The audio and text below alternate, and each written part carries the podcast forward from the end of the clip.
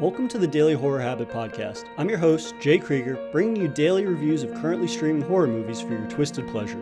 Be aware that these reviews may include mild spoilers. And as always, I hope you enjoy. In part two of our Scream series review, we dissect Scream 2, the sequel to Wes Craven's meta slasher Scream, which is currently streaming on Tubi TV. Released in 1997, a year after the original, Scream 2 picks up with Sidney Prescott and the other survivors of the first film who are now being terrorized by a Ghostface copycat killer. And to help me uncover the identity of Ghostface is once again friend of the show, Bernie. Welcome back, man. I appreciate you having me back on, man. I'm excited to talk about this movie. Yeah, me as well. This was a rewatch for you, I believe, but a first time watch for me. So I'm curious, how did Scream 2 hold up as a sequel for you? So I, I hadn't seen this in, I mean, over a decade at least. And um, it's interesting watching movies that you haven't seen in a while. You have like an idea of what it's like but the full puzzle kind of isn't in place you know? Um, it was very interesting seeing Liev Schreiber having a little bit more of a prominent role in this. Um, but I, I liked it for a, a horror sequel. I think this is probably one of the better ones that have been ever made. Yeah i was pleasantly surprised. I mean this was a first time watch for me like i said. So i had some expectations for what it would be. I mean, it's a positive that Wes Craven and the writer of the original, Kevin Williamson, combined forces once again. Like right off the bat, that's a solid start to any sequel. I mean, I think this is the only slasher series where the same director and at least the same writer for the first two or three films return every for almost every film, I believe, because a majority of the time, I mean, especially the classic franchises like you had uh, Friday the 13th or Halloween, the directors either didn't want to come back or didn't really know that it was going to be as successful or successful to the point where the film would flourish into eight, nine, or 10 sequels. Um, so that right off the bat is like a really positive sign. But I was also somewhat skeptical in terms of while I had faith in that creative team, the idea that they could reinvent what the original did had me a little skeptical because it's kind of like they had lightning in a bottle at one time. And I was anxious that they would lean too much into exactly what the original one was and kind of just make it a little too repetitive. But at the same time, I was excited that they the potential for them to tackle a new angle with Scream and kind of have the same sensibilities, but just ensure that they're not kind of like beating the points of the original film uh, to death. And I mean, my expectation also for a slasher sequel is like the kills need to be bigger and better while still kind of retaining that referential humor from the original that was so good. But I want to start with the way that the film opens. Scream 1 has that massive set piece opening with Drew Barrymore getting killed that is set up like a traditional slasher, but again, it's very much infused with that referential humor that makes Scream such a horror classic. Um, but what did you think of Scream 2's Stab movie theater premiere opening? Um, it was definitely interesting. I would, I'd love to be in a movie theater that people are going that bananas about something, you know. Um, but it was a unique way of, I think, bringing that in. Um, but as a lot of these slasher movies are, there's a lot of things that you have to kind of play you know go along with the story and the narrative of how they're creating it because uh, some of it was a little uh, on the goofier side than i think even the the original scream portrayed. Yeah so that was one of the big things for me in that they could not just recreate the opening of the original scream right? They kind of they set out to do what they did with the original scream and it subverted our expectations a lot and that's why it was so successful and so iconic and yet i'm glad that both Craven and Williamson had the foresight to be like, we can't just redo what we did. And there's a little nod to it where Scream uh, is portrayed as Stab. That's the name of the movie that is in the Scream world. And we see the original scene from the original film playing out on the screen, but it's little snippets. It's not another long 15 minute recreation of that. So I liked that it referenced the original and it further references the original by we see that the film is based on the book that Gale Weathers wrote. And I thought that that was just a great little callback because, again, they give us a little bit of what we're familiar with, with a whole lot of new, right? We have a much larger set piece, and there's, I don't know how many dozens, maybe there's even a hundred kind of extras in that scene, which is very different from the original film's opening where there was two characters or three characters. So in that regard, I really liked the opening and how it does such a good job of kind of inserting you into a somewhat familiar scenario. You said that you would love to experience that, but I mean, you and I both have experienced a lot of Marvel movies in the theater with people, and we see how uh, how crazy people get into those movies, and they dress up and they're shouting in the aisles, especially when like a character gets killed or there's a big moment. So I really liked that Wes Craven gave us again that bigger that bigger and better kind of approach with sequels while tackling some a different element of movies. It's not so much just that like this is a horror movie, it's more that like this is a fandom of a horror movie. And so kind of like capturing that I think gives that opening enough of a uniqueness that differentiates it from the original in a way that is familiar, but at the same time, it's not just kind of like returning to the well. Right. Well, the other thing I will say, um, and this might be a, a, giant stain on my reputation, um, I've actually, I'm not a Marvel fan. I'm not like a superhero junkie in that sense. I haven't really been to a theater with that, but maybe I need to go to it now. Um, but to your point, uh, you know, one of the other things that I really, that speaks to this movie, um, the continuity of the cast, you know, you have the same Courteney Cox for Gale Weathers, Neve Campbell for Sidney Prescott. I think some movies um, and even TV shows are guilty of it, where you know you'll have um, you know uh, Daenerys's love uh, love interest in Game of Thrones is there for three episodes, and then the next season it's a completely new guy, right? So um, the fact that they were able to, again, you know, to your point of director and, and writer being the same, they had a similar cast, um, and they you know espouse the characteristics that we're you know we very much uh, love them for or actually at least know them for um, i think it really helped kind of bring about the narrative in the right way and, and kind of made this a, a worthwhile movie to watch. Yeah absolutely. And i love that we get that returning cast and yet it's very true. Again this is kind of wes craven taking a stab at making fun of the genre as a whole. The first two characters in the film again they're big name people for this film and even this time. I mean, Jada Pinkett Smith, Omar Epps, and there's it's twofold in what I want to say about the opening of the film with those two characters is that a both of those characters acknowledge that black characters do not live long in horror movies, and we see what their fate is like. Um, and then also just those are two big names, and again, like the original film, you associate big names with their chances of survivability, right? So if you've got a big name there, oh, they couldn't possibly kill. And then we see both of them get killed in the first 10, 15 minutes of the movie. But then the film is backed up with the fact that, oh, we have a lot of returning characters from the original film. And like you said, having that continuity is fantastic because that's not always the case. And especially with a, a slasher series that have multiple sequels, generally there's one character that might return. It's either like the final girl that survived or it's some sort of auxiliary character that made an appearance, but they were probably like a B list name or not nearly as famous. So their uh, availability was definitely more uh, more readily available for a sequel, whereas a big name star might not want to be associated with the horror film anymore. So I think in that regard, it's great. And in the long term, once we get into like Scream 3 and 4, seeing the, some of the same characters pop up I think is really going to be key in just kind of our investment into those movies and into Scream in general.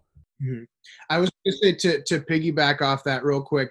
Um, the thing that I love about Wes Craven in these in these movies and the writer as well, at least the head writer, they do things that you expect in a movie, but then they also find a way to do the the opposite of it, and it still works in the film. So to to the point of that you said, um, a lot of horror movies, it doesn't seem like uh, you know the African American characters live long. Well, in this movie, the um, the camera guy for Gale Weathers he uh, you know he makes the very smart decision obviously is like no i found out what happened to your last uh, camera guy i have no interest in this but he comes back and lives to to tell the tale at least you know lives to work uh, another day i guess with courteney cox's character so in the same way that at the opening again they exploit that kind of a um, trope, yeah. In the same movie, you have that happen that's completely opposite, and it very much works with the narrative. So again, I, the way that they expose certain tropes, um, but again, build off of them as well. Um, it's it's just a testament to why this is such a great movie. Yeah, absolutely. And in getting back with the characters that are returning, while we have some core characters that return, like we said, we've got Gale Weathers, we've got Dewey, we have Cotton Weary, we have obviously um, Sidney, we have Randy, but then there's also a new crop of characters because Sidney has gone on to college, right? And so it's all about kind of how her and her new friends are dealing with the copycat killer that has popped up. And I'm curious what you thought of the new characters because we have obviously in the very beginning we're introduced to Jada Pinkett Smith, Omar Epps, who get killed off very quickly. But then there's also Timothy Olyphant. We have uh, Sidney's boyfriend Derek, who's played by Jerry O'Connell. So I'm curious, kind of, what you thought of the new crop of Scream characters that are kind of core to the film. Uh, again, I think, I think they played their own individual role in the same way that um, the characters in the first movie, um, at least Sidney's friends, were your typical, you know, high school schmucks in that sense have you know the college frat boys they they're played to a T in this movie, at least specifically in regards to Timothy Olyphant and Jerry O'Connell. Um, I, I think the again the sorority sisters that are are relatively prominent in the film. Um, we knew girls like that when we were in college. We knew guys like Jerry O'Connell. Well, not to that extent, obviously, but uh, we knew guys that were in the type of you know frat boyness of Jerry O'Connell's character and Timothy Olyphant's character. Um, so I think again they all played an integral role for what they were supposed to do. Um, at least for me, my favorite character in this, weirdly enough, was Liev Schreiber, just because, and I'm probably butchering his name, but um, but uh, I, I don't know the the whole movie. It's it's basically bringing us back to the point that maybe this guy who was wrongfully convicted has become a crazed killer.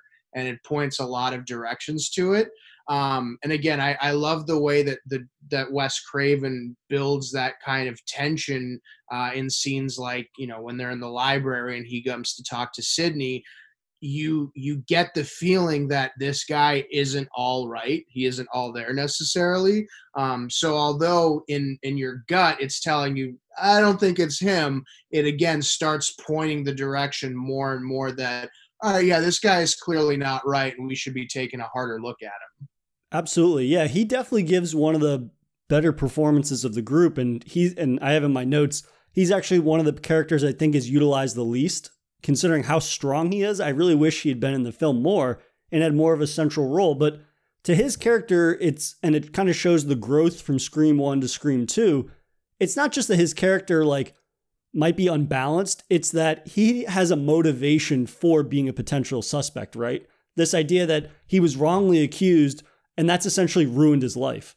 All anybody can see him as is a serial killer, even though we know that he hasn't done anything wrong, or we learn that he hasn't done anything wrong. So it's very rare, I think, that we see in slashers, they're able to bring a character back from a, the previous film and really shape them in a new way that fuels that narrative. Obviously, not every slasher has the kind of mystery angle that Scream does, but his character has a lot of growth just in terms of how much we're able to explore that character and seeing how that character takes the events of the first film and events that happened previously, but then really grows in not only narratively, but within kind of like the re- interactions with the rest of the cast, which was, I think, really well done. Um, yeah, I mean, I Sidney Prescott remains one of my favorite characters from a slasher series. I mean, I just love her character because, not again, it shows the growth that she's made from the first film. Right, We are introduced to her and she wakes up and she gets a phone call and there's that strange voice on the phone. It sounds like Ghostface.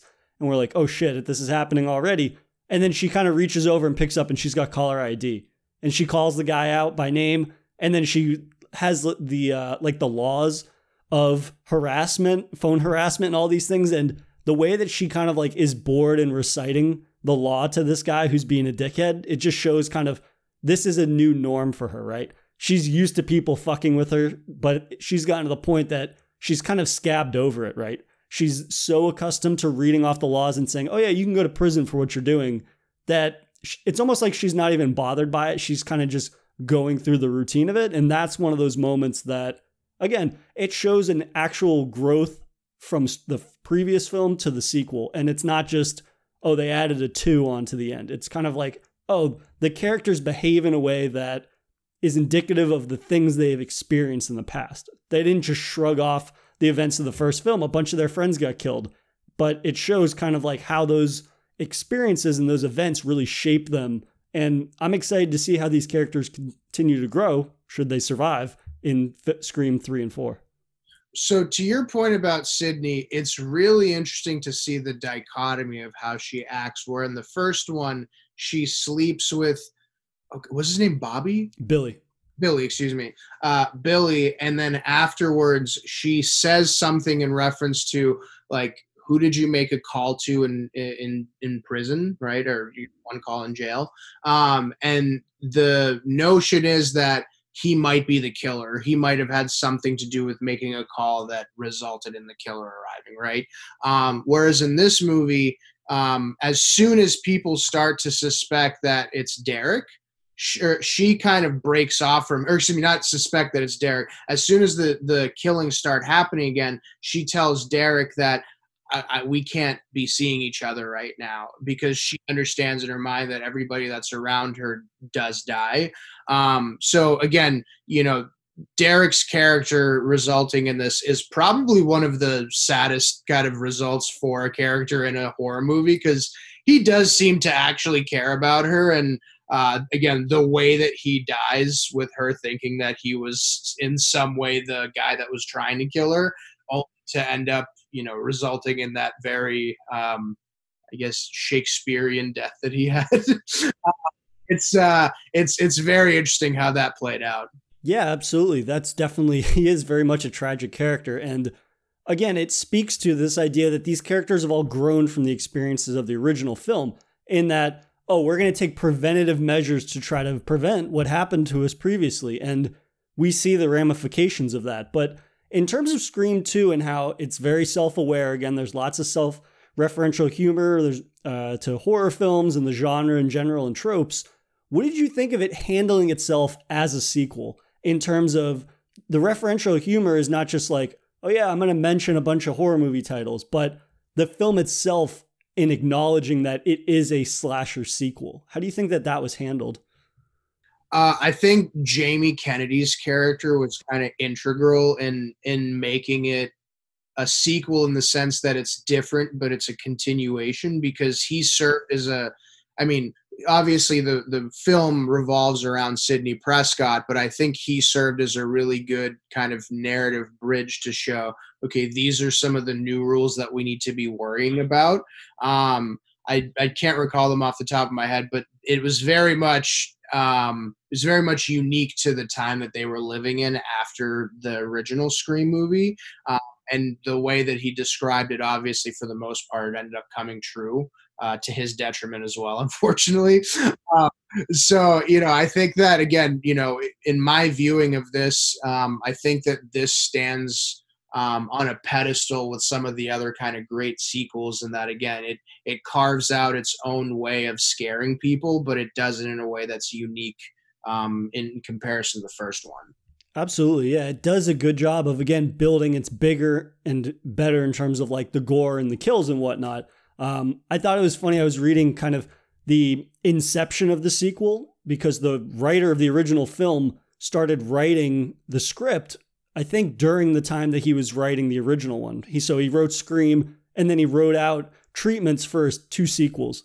And then during the let's see, what was it? It was principal photography began six months after the release of Scream One. So it kind of it's funny that the film makes fun of the genre and the kind of trends within the genre, and then they had already had a, a sequel streamlined, right? And it took and it was released less than a year later. So the film itself is a slasher that makes fun of slashers, and yet it's following a lot of the conventions of slasher releases. This idea, I mean, you and I were talking before we started recording about slashers and sequels, and you said, oh, how many times can they make this movie? And that kind of that perception of slashers is true to a certain extent. Back in the day, they used to make sequels and they'd come out a year, 18 months after the original one, which is not something that really happens anymore, but that's a legitimate maybe not critique but observation of the genre. That's very true to the heart of the genre in a certain period of time. And it's just funny that a film that is all about making fun of slashers and horror movies kind of in and of itself it's true to that to those types of observations but i really liked the scene where they're in the i don't know if it, i think it's supposed to be a film class and the film class begins debating sequels and that's one of the first kind of major scenes with a lot of dialogue in it that's not uh, people getting killed uh, so i'm kind of curious what you thought of that scene because the whole origin of that scene is them talking about sequels, and it's very on the nose, obviously, but it's kind of the film saying, like, hey, we're going to acknowledge this is a slasher sequel. And yet we're going to have a conversation about some of the best sequels ever made. So this is kind of cheating for me because again I've seen this the, this movie before, but like I said in the the beginning, there are certain tells when you've seen a movie or you've seen uh, a certain genre of film where you start to learn like you know if someone's talking in a certain manner we should probably keep a closer eye on you. Notice that in that scene uh, mickey played by timothy olyphant who's fantastic he was very very um, specific about like what he thought was happening and he was very like his tone was a lot higher than everyone else's um, so again, when I watched the movie in, in full and then I look back on that scene, the, that was a small tell, in my opinion, that he might have a little bit more to do with what's going on than Patrick, who seemed a little bit more down to earth and was just giving a suggestion versus Timothy's kind of uh, matter of fact tone. Um, but I loved again in the way that you know, we had a little bit of a callback. I think it was Drew Barrymore's character who was talking about the first Nightmare on Elm Street was good, but the other ones weren't that great. Have characters in a horror movie talking about other horror movies. Um, it's again, it's if in if in most films we saw that, we would think this is kind of ridiculous. But Wes Craven and the the head writer of this obviously, you know, weave this into a way where it's relatively believable. Um, so I, you know, to that effect, I really did enjoy it. Yeah, and I mean that scene is so fantastic too because Randy, of course, played by Jamie Kennedy, is the returning character. We know why he's so passionate. He's a movie buff. We learned that in the first film, and it's very clear from this scene. Like his investment and his uh, the amount of enthusiasm he has for the conversation, how animated he becomes, is due to a love of film. And yet, Timothy Olyphant's character is super impassioned about this and gets very kind of uh, like you said, he's louder than everybody else, and yet we don't know why he is so engaged and enthused about this conversation. Even though you could probably say, well, it's a film class, he likes film. At the same time, we don't know him. We don't. We know why Randy is so passionate because movies are his life. I mean, he's the one that spills out the uh, the the horror movie rules for us, and those rules get expanded upon in this film. And so we know why he is behaving the way that he is, and yet Timothy Olyphant, we're kind of like, okay, why is he so passionate about this to the point he's making a scene in class? Um, I mean, I just love that they have a conversation about what's better, Alien versus Aliens, Terminator versus Terminator 2. I mean, those are very classical sequel conversations that people have very frequently. So that's on some level, like I relate to that because I've had that conversation. But again, to begin the biggest bout of dialogue in the movie early on, and have it be discussing the topic of sequels within a sequel, I thought was just really great. And it's a way, again, that Scream 2 doesn't just feel like Scream again. It feels like it's eh, this, it could not be more self referential considering it's picking apart sequels, and yet the film itself is a sequel. I just think comes together really, really well. But in terms of like all that referential humor, what did you think just about the humor in general? Did you find that the gags and the jokes worked better this time around? They worked about the same, or did you feel that they kind of returned to the well, as it were, for some of the humor? Um, you know, I think there were certain scenes that were good, um, but again, you know, to the Omar Epps getting stabbed in the ear, um, that, that's goofy, but uh, you know, again, the the way that they did that and the way that um, uh, what was her face? Uh, Jada Pinkett Smith, uh, Maureen. She like starts to um, kind of cuddle up next to uh, who she thought was uh, Phil, played by Omar Epps, um, and then she sees like the blood that's on the inside of his jacket. Um, that whole scene again, it's it was amusing. I, I don't you know, it wasn't necessarily as funny as it was again amusing to me. Um, I think the way that they handled it for the most part, it was it was okay. I'd rate it like a five out of ten, um, but I don't think it was handled in the same manner that the first movie was, where there were some genuinely funny scenes. Where this one, it's more of like, all right, let's let's get the show on the road, kind of a thing. The humor definitely landed for me more than I was expecting for a sequel. Right, a lot of the time in movies that have a humor element to them, the second time around, obviously the jokes are not going to hit as hard because they're probably going to be pretty similar to the original film. But in this one, again, I liked how a lot of the, especially early on, the humor is all about the people that are playing the characters from the first film in the stab movie and how they keep talking about how, like, oh, they probably cast me as this person. And then we see they actually did. Or they talk about how authentic this movie stab is to what happened. And then some of the characters don't look anything like the real actors. Or they drop those little lines where they're like, oh, who played Dewey in Stab? And it's like, oh, David Schwimmer, who is a co-star in Friends with um, with uh, Courteney Cox. Or there's that joke when they're in that college campus and they're talking about how, oh, courteney Cox's character Gale Weathers is saying like, oh, there's naked pictures of me that have been published, but they put my head on Jennifer Aniston's body. And one of the so another co-star of Friends reference, but also like that really happened to Courteney Cox in real life. Somebody photo uh, released Photoshop pictures of her. So again, it's this idea that Scream will always be referential to not only horror but also to pop culture in a way, or at least this was prevalent in Scream 2. It's tapping into real world pop culture, which to a certain extent it didn't in the original Scream. The original Scream didn't really reference current events at all or things in pop culture that had happened, other than obviously films. But that was applied in a way that I thought kind of again it expands the idea of what Scream is. It's never referential to current events quite in the way that like Scary Movie was, which is so over the top that if you revisit it, it's kind of like, okay, that's just like so dated or whatever.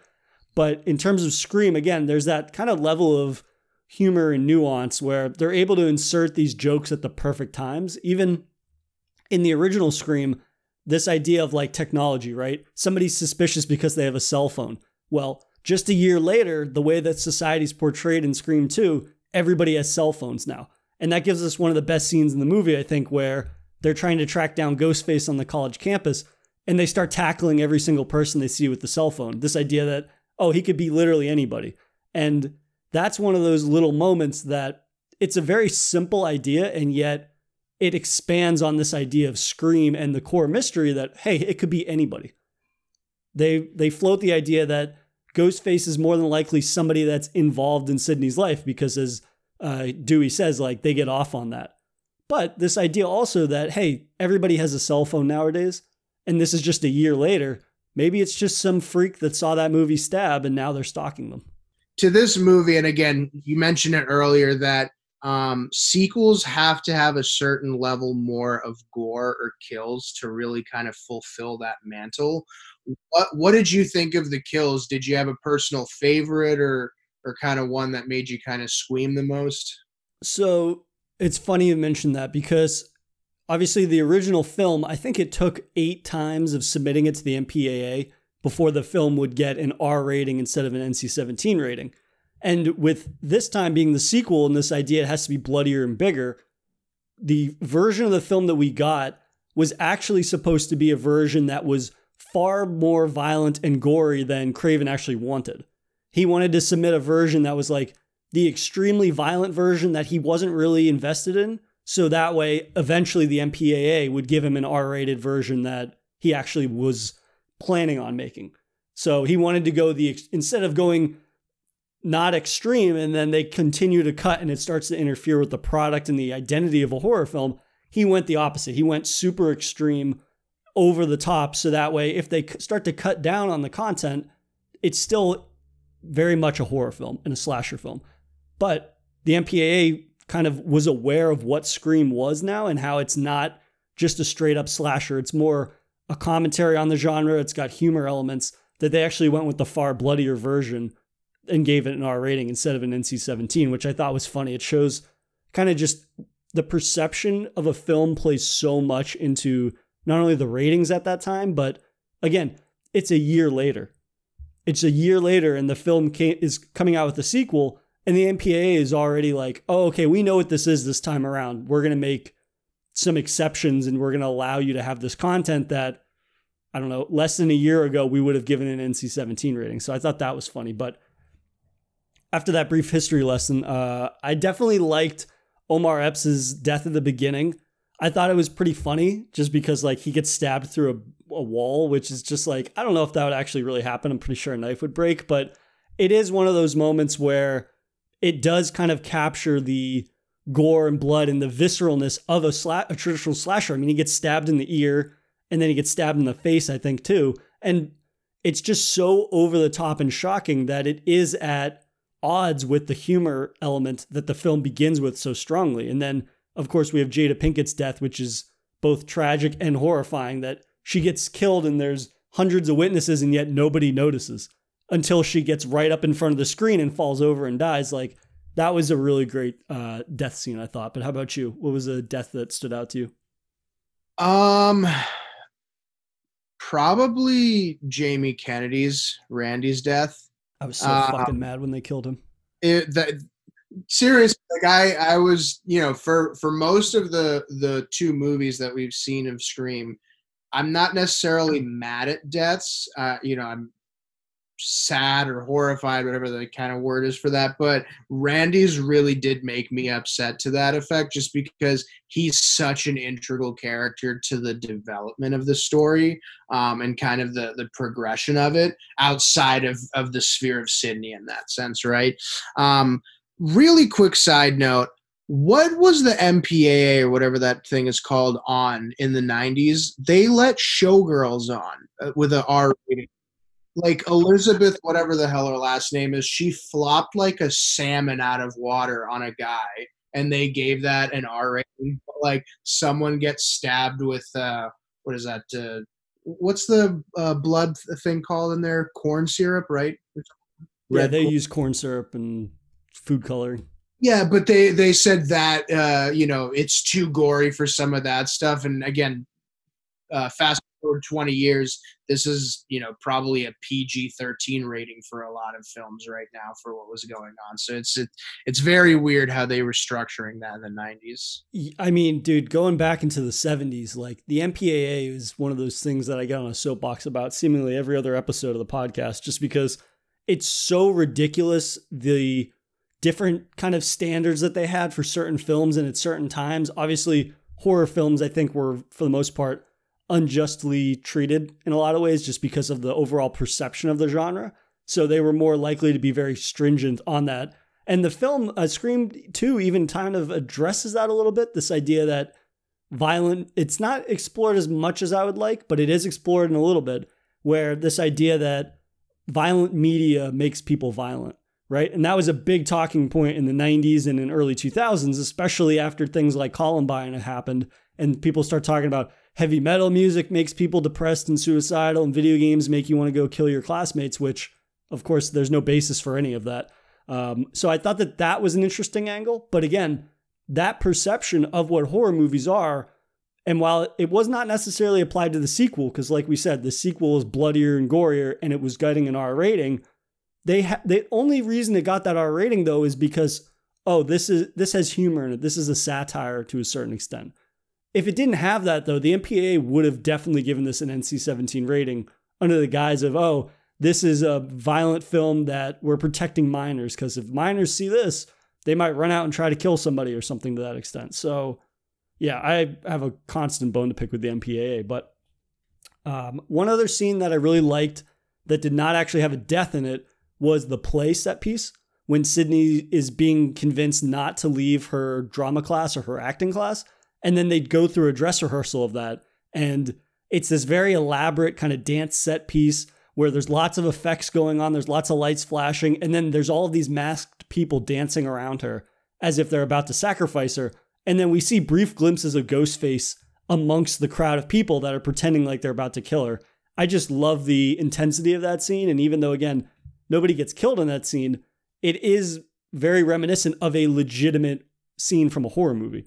It's a very tense scene. The way that it's shot with Ghostface ducking in and out, I think is just, it speaks to how skillful Wes Craven is. And even though this film is largely satire, he's able to still allow the film to carry itself like a horror movie.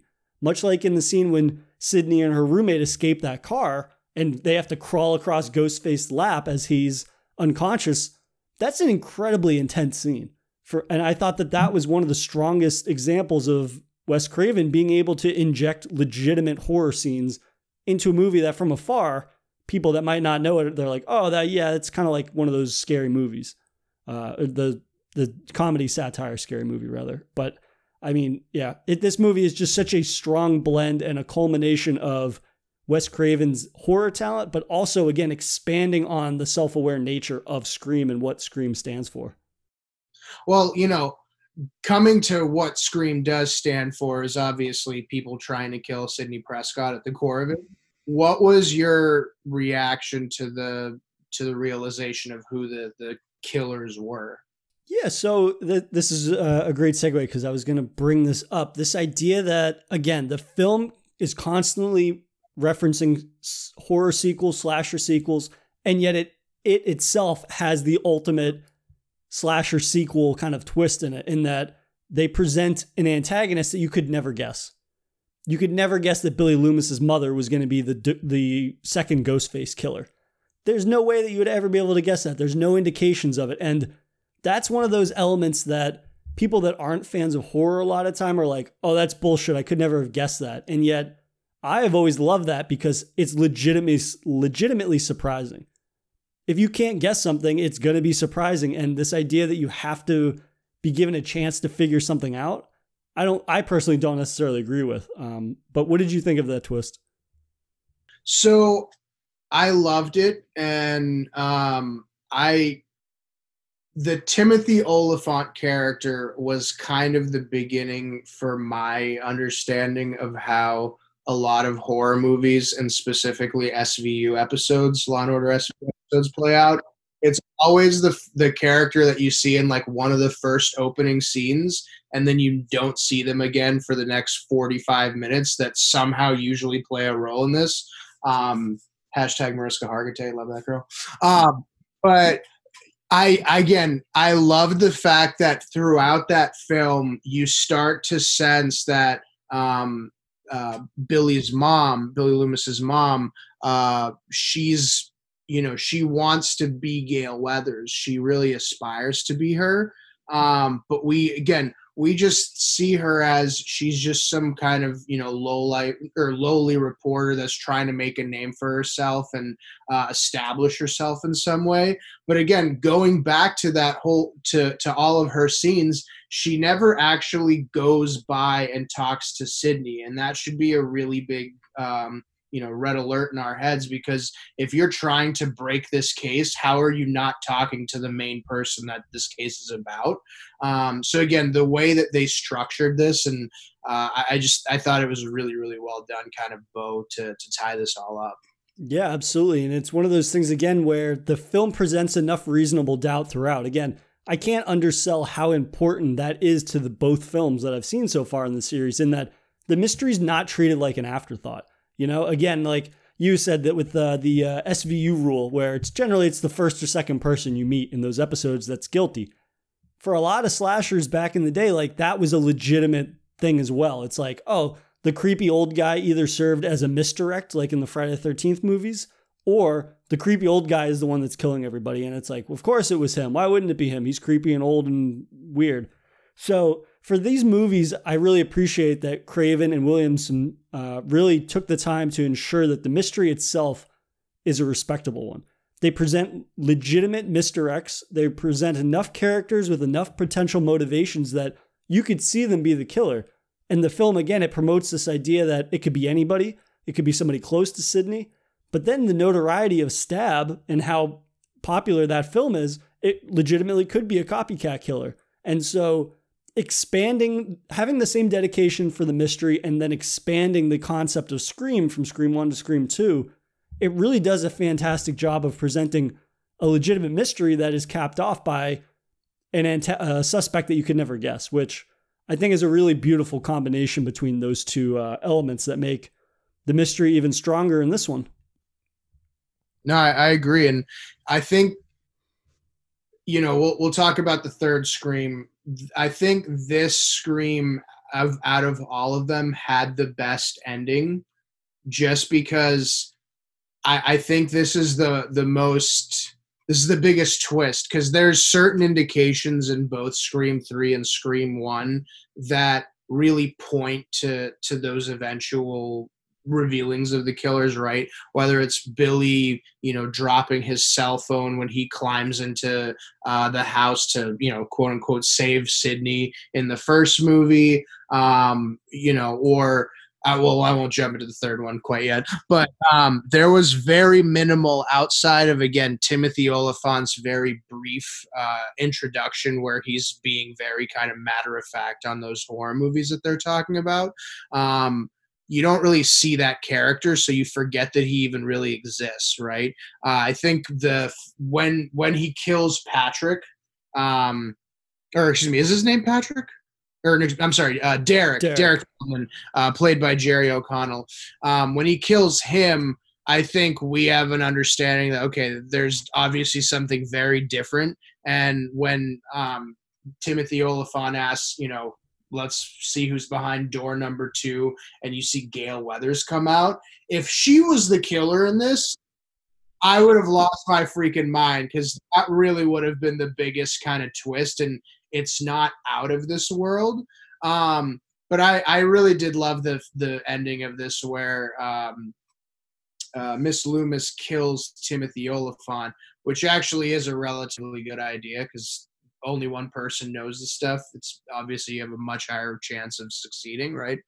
Um, but then Liev Schreiber's character comes in and he's basically negotiating with Sidney as she has a gun to his to her head. Uh, so again, to your point about the humor of this, again, there I think there were some scenes that did a little bit over the top, but that again, that's very on par with what Liev Schreiber's character seemed to be. Wants to get some sort of fame out of it um, to his detriment or not. Um, but yeah, I mean, I, again, I, I love the way that this movie ends because it gives us a, a clarity on what happened. We have a finality of okay, it's De- Schreiber, although he might not be the, the best character in the world, he's an innocent one. Um, and again, we we get the the bow, so to speak, on uh, on Derek's character and Randy's character. And I love that last moment of humor that's injected where they shoot Mrs. Loomis and then she sits up at the end. I think it was was it Miss Loomis or was it Timothy Olyphant? Uh, jumped up, yeah. Yeah, so he jumps up and then of course Sidney shoots him in the head and then she goes they always come back, which is a nod to the original film and just slashers in general this idea that the killer always comes back one last time, but I mean overall again like you said this film is wrapped so well that if this was the last Scream movie, it could very well just be the last Scream. There, and I think that that is always key in that at least part one and part two, they don't end open ended as if, oh, the, the potential for a sequel. It ends it very naturally so that way, if they choose not to make a sequel next year, for 10 years, or ever again, the film's able to stand on its own. And I mean, again, I haven't seen Scream 3 or 4, and I'm looking forward to watching those. But Scream 1 and Scream 2, I feel, do such a good job of what they set out to do and how Scream 2 grows from Scream 1 in a lot of interesting ways that it just it makes for a slasher sequel that is rare in that it's able to be self-aware of what it's doing and it has an identity that hey, I can't carry on with the Scream movie and just have it be Scream again because then that wouldn't be addressing the fact that I'm making fun of slasher sequels and I am a slasher sequel myself. Um, there were a couple of funny things that I learned in my research about the overall mystery. So the cast were not told the identity of the killer until the last day of principal photography. So it was like a legitimate mystery amongst the cast themselves. The cast members had to sign confidentiality clauses as part of their contracts once they found out the identity not to say anything because what ended up happening was is that the script got leaked to the internet of the movie and that was i think like probably one of the first major films that that ever happened to. Like obviously now that's something that has happened uh, more times than anybody can count right? This idea that oh the script leaked we know how the movie ends kind of thing and that's how spoilers reign on the internet but it was so bad the leak that they ended up actually rewriting the film and they were rewriting it so frequently that generally pages were only getting finished the day of a scene was being shot. So at one point they were told who the killer was, but then they had to end up changing the entire thing at the end of the film. So I think that it's really impressive overall. Again, this idea that the film could undergo such massive restructuring and yet it doesn't feel like that from watching. Like we would never know that if I hadn't read it on the internet somewhere. You know what I mean? And so that speaks to the quality of the mystery. There's no real moments of this person is 100% without any cert, without a shadow of a doubt, the killer. There's a couple of instances where a certain character might do something and you're like, that's suspicious. And yet, three or four characters have that that's suspicious moment. So again, even if you suspect somebody, the film doesn't beat you over the head with the fact that hey, that person is most definitely the killer, which I mean, it this movie is a really really strong sequel that I was not expecting to like honestly as much as I did.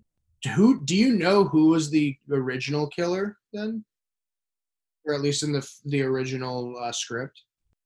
I don't remember who the original killers. I remember that Timothy Olyphant was supposed to get killed by uh, Ghostface. So he gets killed by Mrs. Loomis, but it was he was supposed to be a victim without knowing who Ghostface's identity was. I'm almost, you know, I might be misremembering this, but I think that Liev Schreiber's character was supposed to turn into Ghostface. I think that might have been the original ending. This idea that he's been under so much scrutiny and so much false accusations of being Ghostface that he ends up becoming Ghostface. I believe that was the original ending. I'm not 100% sold on that. And I think the the big thing again with this movie that it doesn't do with that other sequels do. It just uh, it didn't take the piss out of us, you know. So um, the fact that um, the fact that you know it it showed it again in a way that um, was very unique to to the first one, but continued on the story. Um, I, I just hats off to Wes Craven. This was a phenomenal movie, uh, or at least a phenomenal sequel for him to make. Absolutely, and I really can't wait to check out the third film either because I'm excited to see if they're going to be able to continue this kind of upward trend of acknowledging that it's a slasher sequel, but then again, not kind of trying to just redo the previous film. And it's one of those things where I have so much faith in the creative team that I j- I'm just more excited for this to watch Scream 3 than I have been I don't know how many years this concept of like, oh, third film in a slasher series. Okay.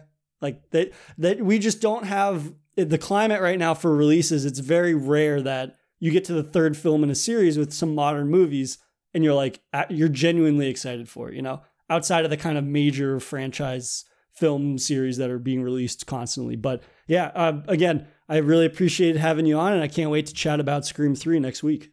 It's my pleasure, brother. Thanks for having me on. If you enjoyed this episode, please subscribe to Daily Horror Habit on your preferred streaming service and follow at Daily Horror Habit on Instagram and at Daily Horror Pod on Twitter.